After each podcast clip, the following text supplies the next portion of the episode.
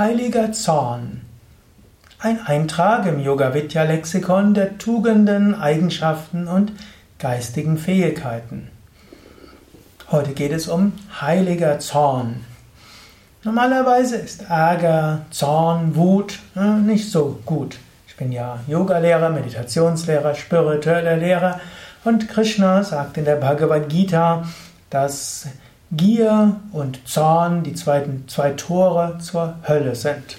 Wenn du dich von Ärger auffressen lässt, wenn du ständig gierig irgendwas willst, das führt zu Unzufriedenheit, damit verletzt du andere Menschen und er sagt auch, erst kommt Gier, dann kriegst du nicht, was du willst, dann kommt Zorn, aus Zorn kommt Vergessen, du vergisst all die guten Vorsätze, die du dir gefasst hast und dann kommt Verblendung und schließlich Unwissenheit, schließlich ja, Traurigkeit und Niedergeschlagenheit und, und so weiter.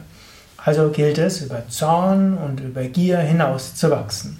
Es gilt, Liebe zu entwickeln, es gilt, Vergebung zu entwickeln, es gilt, Vertrauen und Zufriedenheit zu haben. Alles Eigenschaften, über die ich ja auch schon gesprochen habe.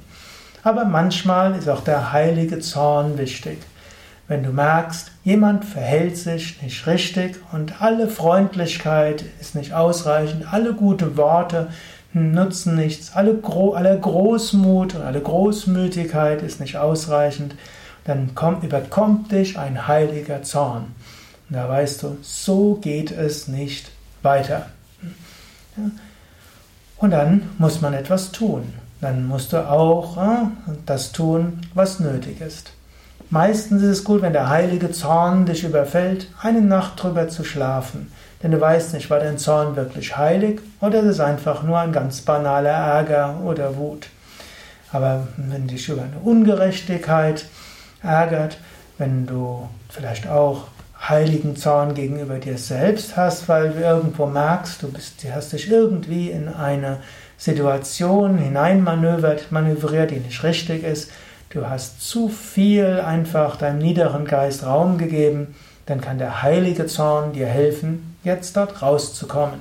Heiliger Zorn kann also etwas Wertvolles sein, es kann dir Energie geben und Kraft geben. Aber pass auf, dass du nicht jeden Ärger und Zorn gleich als heiligen Zorn bezeichnest. Im Normalfall ist es gut, mit Mitgefühl, mit Einfühlungsvermögen zu handeln, die Energie des Ärgers umzuwandeln in positive Kraft und mit Verständnis und Vertrauen etwas zu tun. Aber es gibt auch Momente, wo der heilige Zorn gut ist. Überlege jetzt in deinem Leben, wann hast du mal heiligen Zorn empfunden? Und was ist dabei rausgekommen? Hast du ihn in die Tat umgesetzt? Hat er sich positiv entwickelt? Ist daraus wirklich Gutes entstanden?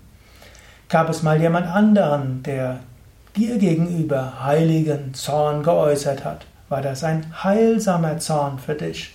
Hat er dir geholfen, dich weiterzuentwickeln? Überlege mal, denke mal nach. Man kann lernen aus den Lektionen aus der Vergangenheit.